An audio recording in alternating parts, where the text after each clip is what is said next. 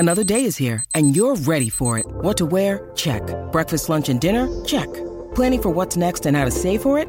That's where Bank of America can help. For your financial to-dos, Bank of America has experts ready to help get you closer to your goals. Get started at one of our local financial centers or 24/7 in our mobile banking app. Find a location near you at bankofamerica.com/talktous. What would you like the power to do? Mobile banking requires downloading the app and is only available for select devices. Message and data rates may apply. Bank of America N.A. member FDIC. Hey everybody, welcome to another edition of the Wolfpacker Show. I'm Matt Carter. I'm joined by my co-editor, thewolfpacker.com, Ethan McDowell.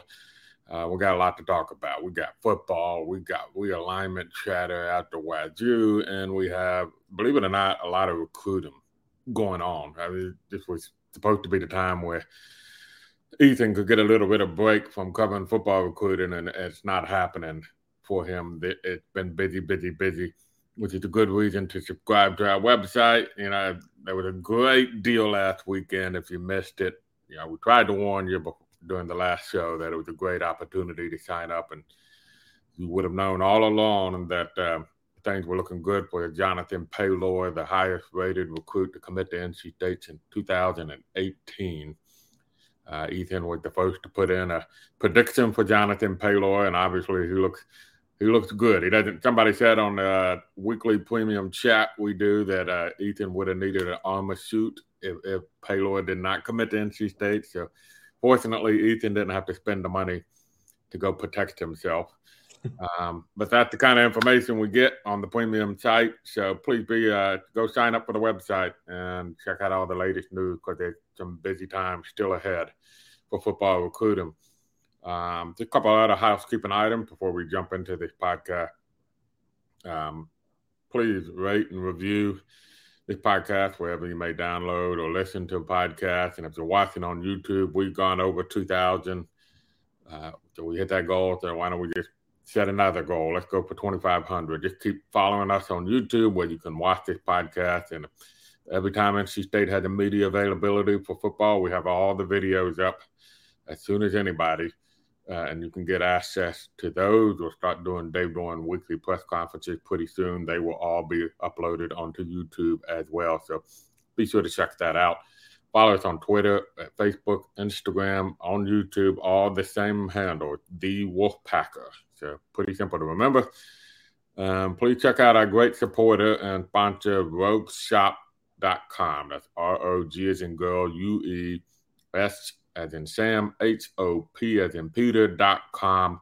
They have all of your natural cannabis needs. They are legal, they're safe, and they just may help you. So if you've been struggling with some issues like anxiety, or maybe you're having trouble getting a good night's sleep, or you're having a lot of pain issues, you've tried stuff and they don't work, this is a small company, husband and wife-led company. Their husband is a disabled veteran. They believe in these products. They will help you out. They're on our message board. You can go to their website. They have a live chat feature with an actual human being on the other end. Occasionally, you will see deals on our website, announced on our website. So go to the board and check those out as well, and give them a look. Maybe they might be able to help you with some of those issues as well. So I think I got everything covered. So let's get into it, Ethan. I know a lot of people are getting excited about football season. Let's start there. We got very limited viewing of the football team last week at the start of preseason camp. And it is preseason camp. It is not fall camp. I will die on that hill. Ethan, I'm going to get my impression after you, but first thing that came to mind when you walked out and you reflect back on what you saw, what were some of the first things that came to your mind? Honestly, the first thing that stood out was just that the team was healthy. I mean, there was one, I think DJ Collins was the only person in a limited contact jersey. Maybe one or two guys were missing from practice, but some people like Savion Jackson was fully cleared starting for the first day of fall camp. I didn't know what the timeline was going to be like for him, so that was really, really encouraging to see him back on the field. Then what stood out to me was kind of just going through the positions. Defensive line, I think there was questions about the depth earlier in the offseason. The way it's set up now and the way from talking to folks and just watching them on the practice field that day, it could be the strength of this defense.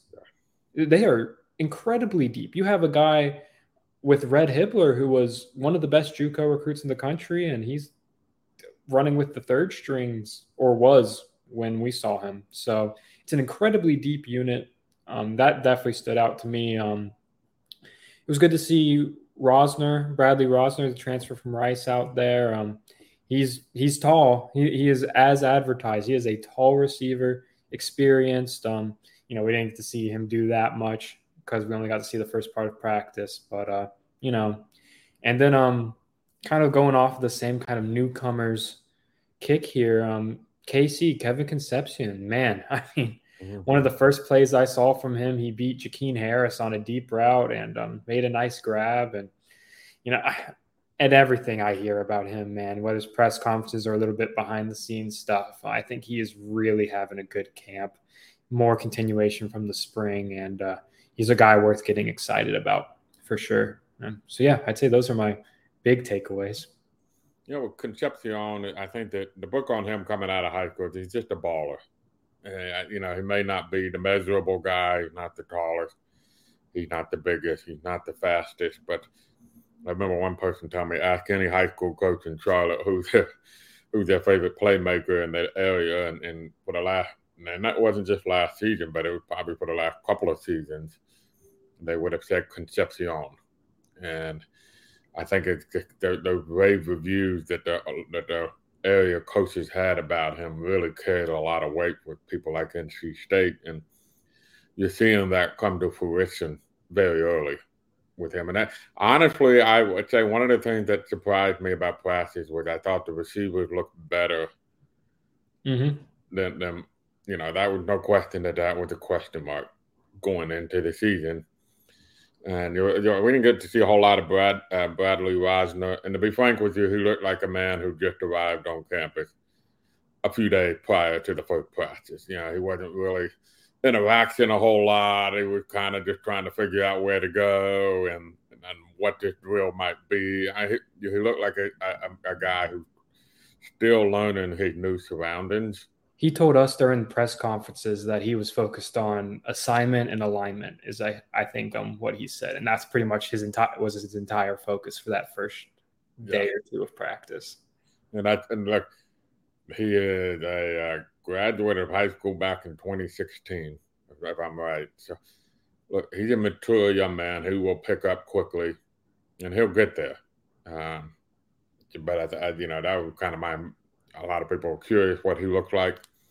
And to be frank with you, it looked like a young man who just got to campus. But even with that, I thought Keon LeChane looked really good. I thought Terrell Timmons Jr. looked really good. I thought DJ Collins, even in a green jersey, was moving around pretty well. We didn't get to see him in the spring that much. And I know that was maybe a little bit of cause for concern among fans that being a transfer from Clemson and a former highly touted recruit who had some success as a true freshman for Clemson. Why didn't we hear more about him in the spring? I think he was a little banged up from what we were told during the spring, but I thought he was moving around well. And I really thought Concepcion and Keon LeChane in particular had really good practices. And interestingly, that I would have pegged Julian Gray as maybe an inside receiver guy, and they had him working on the outside. And it looked like the early first string with Porter Rooks in the slot and LeChane and Gray on the outside. But I imagine that's going to get a lot of changes. I agree with you, though. What stood out was just the depth of the team, the amount of volume of players on this team. Some positions are deeper than others. That, very clear. But I left feeling like from a physical standpoint, from an off-the-bus looking standpoint, this team's right on par with the last two or three NC State teams. And I've been on record, and I continue to say, I think if NC State hadn't suffered a rash of injuries on defense, they're playing for the ACC title in 2021. When If they had beaten Wake Forest, they would have been playing for the ACC title anyway. But I think they probably beat Miami if they had a full and healthy defense earlier in the year, which would have made that Wake game a little less important. And I think Wake Forest is probably not scoring 40-some points on a healthy NC State defense, even though it's at home. But the one question I have about this team is the last 2 years, NC State's had a lot of bad luck with injuries. Yeah. And my theory on that is it's because that's just Dave Doran's mentality of that's instilled in this team. It's part of the culture of this team. You're not going to find a team, in my opinion, that plays harder. There may be some teams that play as hard, but NC State prides itself on playing hard, on playing physical, and everything they do. And I think sometimes that may accumulate a little bit of toll on the bodies playing that hard and that physical. And if this year's team were to have a little bit of that rash of injury, that's probably where my one concern might be is, does it, is that next man up going to be as strong as it has been the last couple of years? Because this year, that next man up is somebody who probably hasn't played nearly as much as players from years past. So that kind of, a couple other things I saw. I thought the kicking competition was going to be more exciting than probably people first anticipated. Don't rule out Colin Smith with Braden Narbson, based on that first practice. So that'll be interesting. And I agree with you, though, to wrap it up. I think Concepcion, if there's a true freshman to watch, it is definitely Concepcion. I thought he looked phenomenal. I did want to also mention Julian Gray again, just because, like you said, he does a good job of just getting open, even though he's shorter than, Aiden White or Shaheem Battle, the two guys he was going up against in practice. But he does a good job, finding those open areas in the defense, using his speed to get to them before the defensive back. And I talked to him a little bit during one of the media availabilities, or just me and him chatting for a little while. And I asked him, because we spoke to him this time last year. And during that, he was like, yeah, man, like I can play outside, inside, even in the backfield if I need to. We didn't see a ton of that last year. So I asked him about it this year. I was like, hey, you said this about this time last year. He's like, yeah, I think I'm actually going to be able to do it this year. Mm-hmm. This new offense is going to take advantage of Julian Gray's elite speed, because it is elite. Like there's not many faster guys in the ACC, I think. So he's not really the first to kind of say that. I think, Jordan Houston was kind of diplomatic about it, but he was also upfront about how they felt like he was going to get to be used in the passing game and get out in space a little bit more and run some more routes. So you do start hearing the chatter about what we've already heard of. This offense is going to be molded around the playmakers and find a way to utilize the playmakers as best as they can be. And that's Robert and I's calling card. You're not necessarily going to get the same offense from year to year and from week to week. I mean, they're going to mold what they do around what their playmakers do best and how they can exploit the matchups against the other team's defense, which sounds simple, and it sounds like common sense, but it's not nearly as simple as people think, and it's not nearly as commonplace. I mean, most teams stick to their offense. I remember with Larry Fedora at UNC, they basically had 6 or 7 plays. Their philosophy was, we have these plays and we're going to maybe change formations on them a little bit, but our whole point is we're going to run these plays so well that we know it like the back of our hand, and it's going to be just so instinctual for us that we're going to be so good at it you can't defend it. And so that's one philosophy out there, and I think Robert and I and what Dave Doran's looking for is a little bit more creative and unpredictable. So, let's talk a little. Well, we also got another sponsor. I'm going to go ahead and bring them up. We're very excited about this new addition to the Wolfpacker family. They are Game Time, and what Game Time is an app for tickets.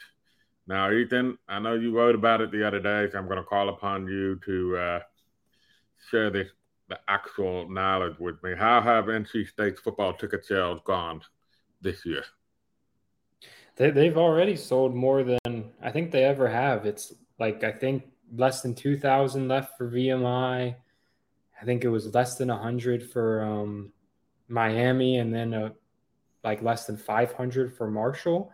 And then the rest of them are sold out. So it's a great home schedule. Yeah. It's a great home schedule, and the Wolfpack fans are showing up. So, yeah. And the rest of them are the elite games, by the way. We're talking Notre Dame. We're talking Clemson. We're talking the rivalry game against North Carolina. Those are the marquee games on the schedule. So the tickets are in high demand. And, you know, what Game Time does for you is if you're not a season ticket holder, for instance, of NC State football, this is an app that you can get on your phone that will allow you to get tickets stress-free, basically. So you can trust on GameTime.co, not .com, by the way. I want to make sure that's clear. So GameTime.co. And what they do is they guarantee the cheapest tickets available all the way up to game time. And so what I'm going to do is I downloaded the app, and it's mind-blowing, to be honest with you. It's kind of what it looks like. Okay, so I got it set on Raleigh-Durham. And what you do here is I'm going to type in NC State football as fast as I can. You don't really need to type it all in because it'll pick up what you're trying to do. These are all your NC State football games right there. And they got all the best available prices right now. So let's say you're thinking, I want to go to Notre Dame. Click on the Notre Dame game. They'll tell you the best deal and the cheapest deal. And the best thing is that they give you the vantage points of where those seats may be. And you can get them all the way up to game day. So it takes a lot of distress, and it gets you the last, you know, if you're looking for those great last-minute deals, not just football, obviously. I just know our audience cares about NC State football. But you can do it for concerts. You can do it for if you're looking to go to a comic show or another sporting event, a Carolina Hurricanes game, whatever. Use your promo code WOLFPACK, all capitalized, and you'll get $20 off your first purchase. So that's a good deal, too. So if you're looking for that Notre Dame game, you know, season opener, if NC State crushes UConn week one, and all of a sudden you're buying in and you want to go to that Notre Dame game, go to Game Time. You can go to GameTime.co. And it's a fast and easy way to buy tickets at what's going to be the cheapest price you can get. So snag the tickets without the stress with Game Time. Download the Game Time app, create an account, and use code WOLFPACK, all capitals, for $20 off your first purchase. Terms apply. Again, create an account and redeem code WOLFPACK, all capital letters, for $20 off. Download Game Time today. Last-minute tickets, lowest price, guaranteed. And when I say guaranteed, they will refund you 110% if you don't get the lowest price. So you don't need to plan months in advance, since they have deals right up to game time. So appreciate their support, and it's a great app. Trust me, I've downloaded it, and it's been awesome. So let's get back into the Wolfpacker show here. Before we talk about football recruiting, because it's going to be busy again, it's our realignment. It's been another busy week in realignment. I wrote what I thought was a pretty blunt column about Cal, Stanford, and SMU potentially joining the ACC. And what I basically said is it makes 0 sense. I stand by that. I think it makes 0 sense. Ethan, before I expand upon that and share some of what my knowledge is, you grew up in Virginia. You grew up around the ACC, just like I did. Your initial thoughts to it, look, it seemed dead from, I know some media reports kind of put it as roadblocks. From what I gather, it's more significant than roadblocks. It's under the very, very, very, very, very unlikely category. But it's, Ethan, your thoughts on the rationale, I guess, of considering Cal Stanford and SMU, with the preface that those three schools were going to take less revenue. With the SMU, we're going to basically self-fund itself just to be in the conference and let the ACC take its share. So there would have been a little extra money involved for these ACC teams to do it, but you know, I think that too small price to gain. I don't know how, you know what I'm trying to say. Like that's just a small benefit, and the price, other prices are too large to pay for it myself. What are your thoughts, Ethan? I mean, yeah, I think I'm on the same page as everyone except the people running the ACC. And I don't think it makes much sense. I mean, shoot, even football aside, you look at the non-revenue sports and the travel would be ridiculous. For football, I mean, the money isn't going to make that much of a difference. And it just doesn't make any sense to me, like whatsoever. The slight bump in money, I don't think it's going to close the gap with the Big Ten or the SEC by any stretch of the imagination. And to be honest, it just feels like a panicked reaction. I think that's the most disappointing part of it, is it seems like it's not NC State, the ACC getting involved in realignment because all of the other conferences are expanding so quickly. It just seems like they see that going on. They're like, oh, crap, now we need to do something. And I'm glad that it looks like it is dead. It probably isn't going to happen now, because I think that would have just ended up causing more damage or briefly slowing down the current decline of the conference. Yeah. I think the Florida State narrative also created some of that panic as well. There's a narrative of Pac-12 is done, is the ACC next? And the reason why people are wondering if the ACC is next is because Florida State has all but declared war on the Grant of Rights. And they're going to try to find a way to beat the Grant of Rights. It's no secret that Florida State is probably not alone in that thought process. A lot of people have put Clemson in the same boat, but they're Clemson doing it, you know, a little bit more behind the scenes and quietly, and they're letting Florida State take the beating. And the bruises.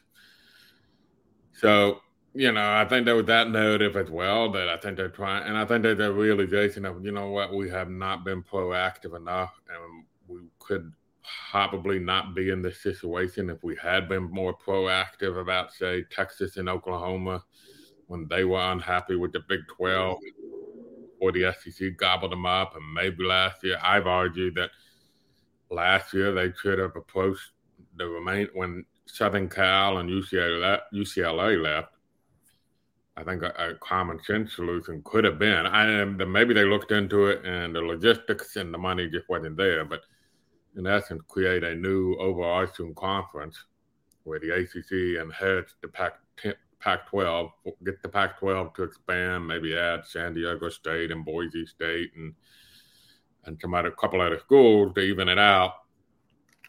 And then, in essence, you would have had old school Major League Baseball. Yeah. MLB is the overarching umbrella. Within it, there were the National League and American League, and for the longest time, they didn't play each other until the World Series. And you could have had a somewhat similar setup where you could call it like the Coastal Athletic Conference or something like that. And you had the Atlantic Division and you had the Pacific Division. And in essence, they were two separate conferences under one umbrella, sharing a title game, sharing about all the tournaments or whatever. And you agreed to play some kind of showcases, like in basketball, you would have had a Pacific Atlantic Challenge.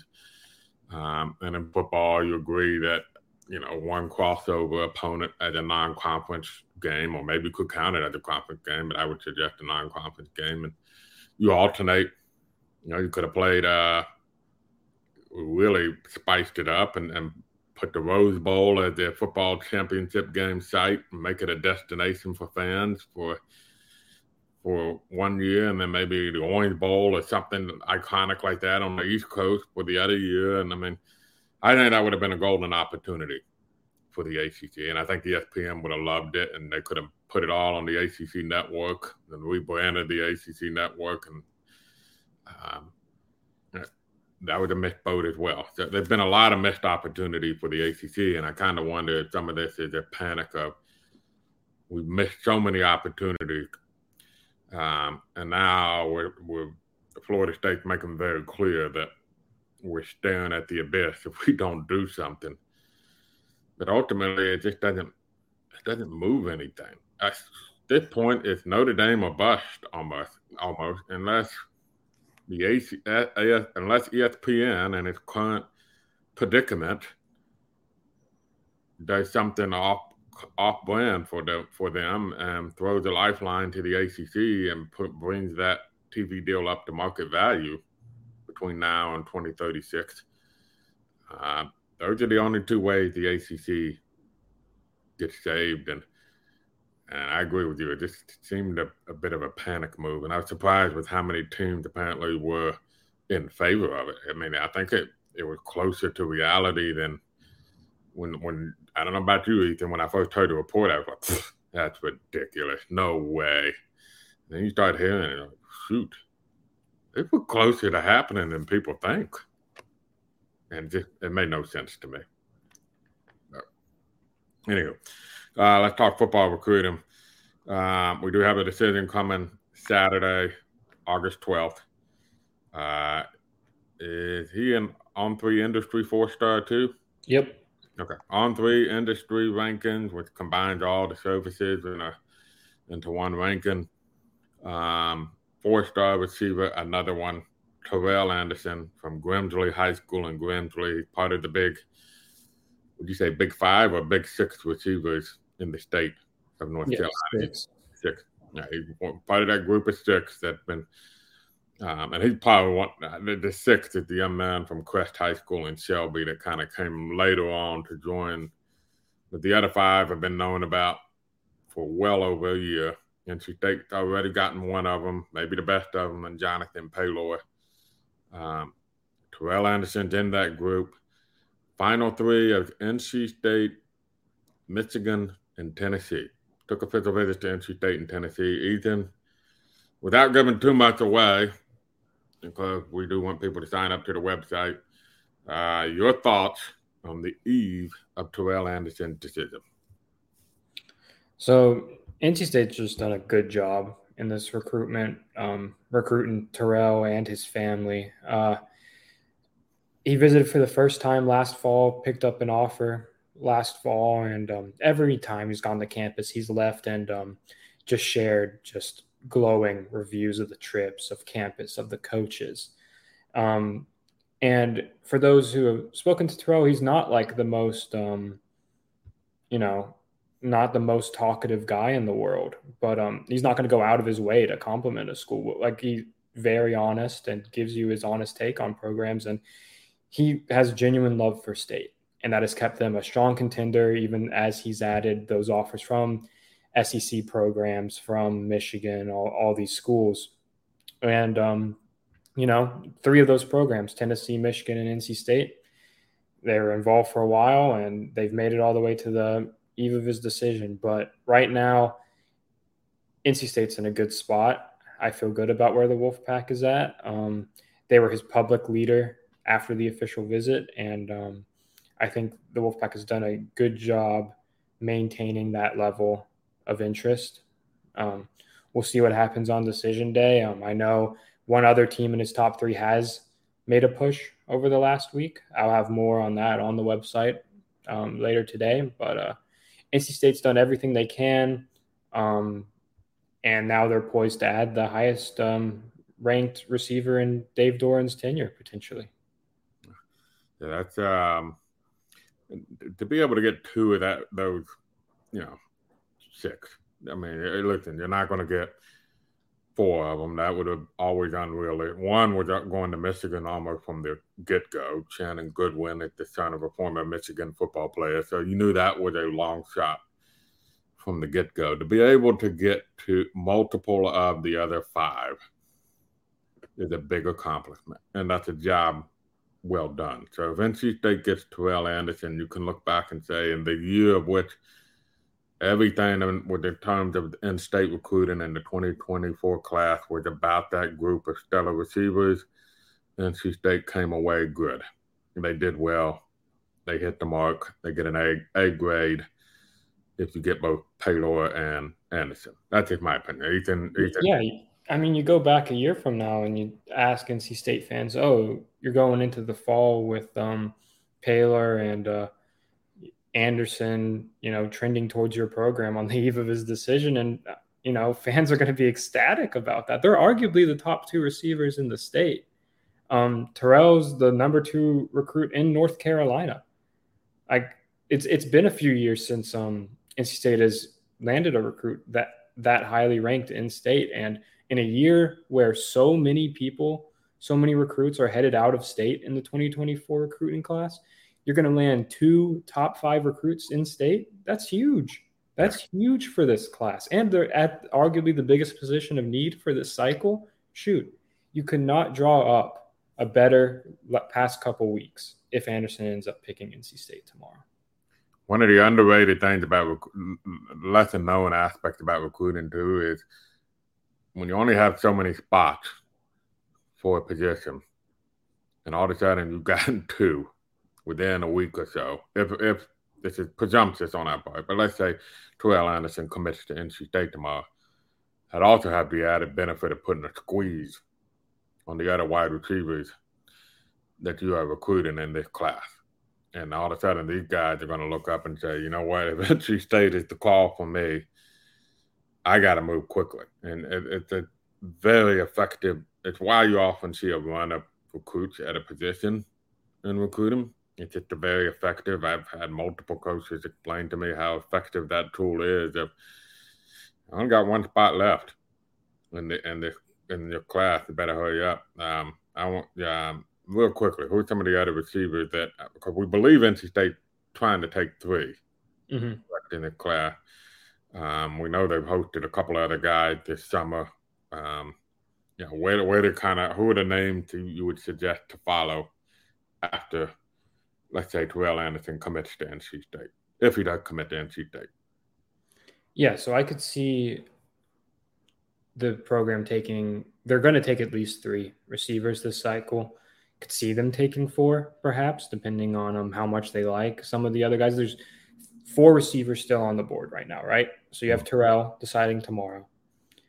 And then you have Jamar Boston, a recently offered guy at Alpha Wolf, someone who picked up a wave of offers this summer, pretty unknown guy going into the summer, but has built some hype. He's a four-star on ESPN, high three-star on three and I believe unranked elsewhere. So his ranking totally up in the air right now, but based on the conversations I've had with sources, he has emerged as a top priority guy. And coming out of that Alpha Wolf visit, I like where NC State's trending with him. I've posted multiple updates on him over the past week. Encourage you to go check that out on thewolfpacker.com and the Wolves Den message board. But like where NC State stands with him. The other guy to watch, one of the other guys, is Christian Zachary, who is a UVA commit. He committed to UVA in June and then kind of surprised folks by stopping by for an unofficial visit a few days later, stopped by camp and then went on a visit after that. But, he's a tall, outside receiver, take the top off of defense and has size to win jump balls.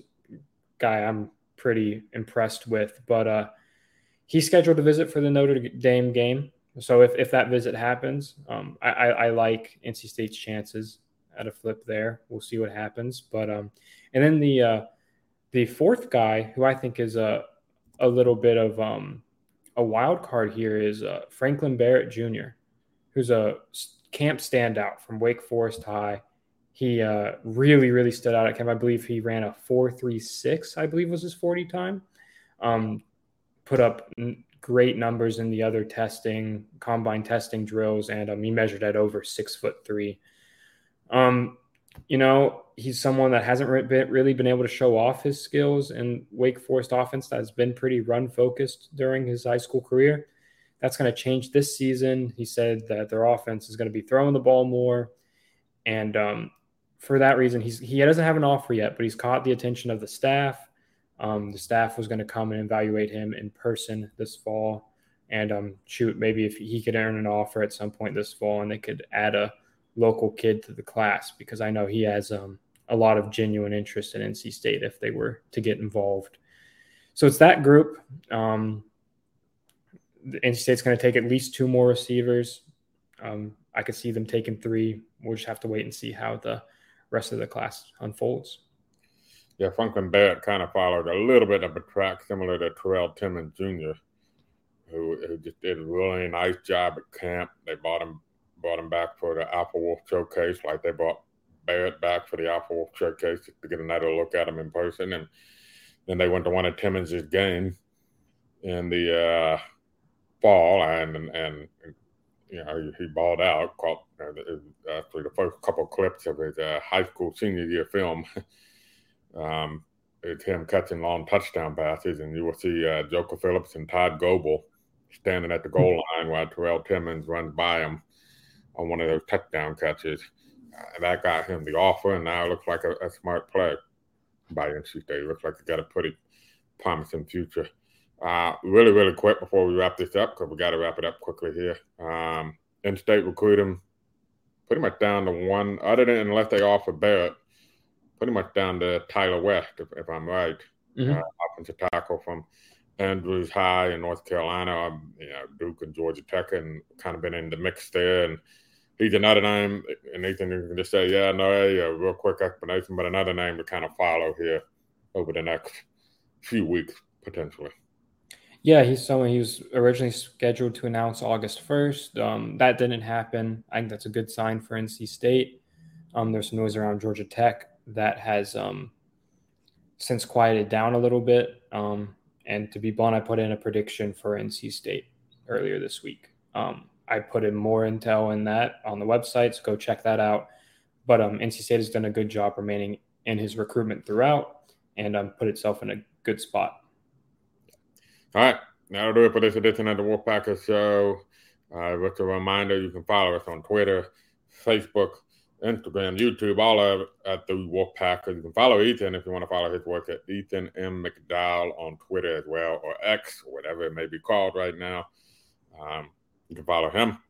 And a reminder, please rate and review this podcast wherever you get a chance. Leave a comment, maybe on our YouTube channel if you want, and give us a shout out. And please join the website and get all this valuable information that Ethan's been teasing about. And you get the full picture on thewolfpacker.com. So for Ethan, I'm Matt. This has been the Wolfpacker Show.